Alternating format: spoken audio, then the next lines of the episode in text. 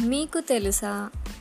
భారత స్వాతంత్ర చట్టం పంతొమ్మిది వందల నలభై ఏడు జూలై పద్దెనిమిదవ తేదీనే ఆమోదం పొందిన ఆగస్టు పదిహేనున స్వాతంత్రం ప్రకటించాలని అప్పటి భారత వైస్రాయ్ మౌంట్ బాటన్ నిర్ణయించాడు. రెండో ప్రపంచ యుద్ధంలో బ్రిటన్ మిత్రదేశాల కూటమికి జపాన్ లొంగిపోయిన రోజది. అందుకే ఆ తేదీని ఎంచుకున్నాడు బాటన్.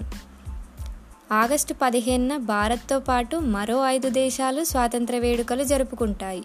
అవి బహ్రెయిన్ ఉత్తర కొరియా దక్షిణ Korea Liechtenstein Republic of Congo.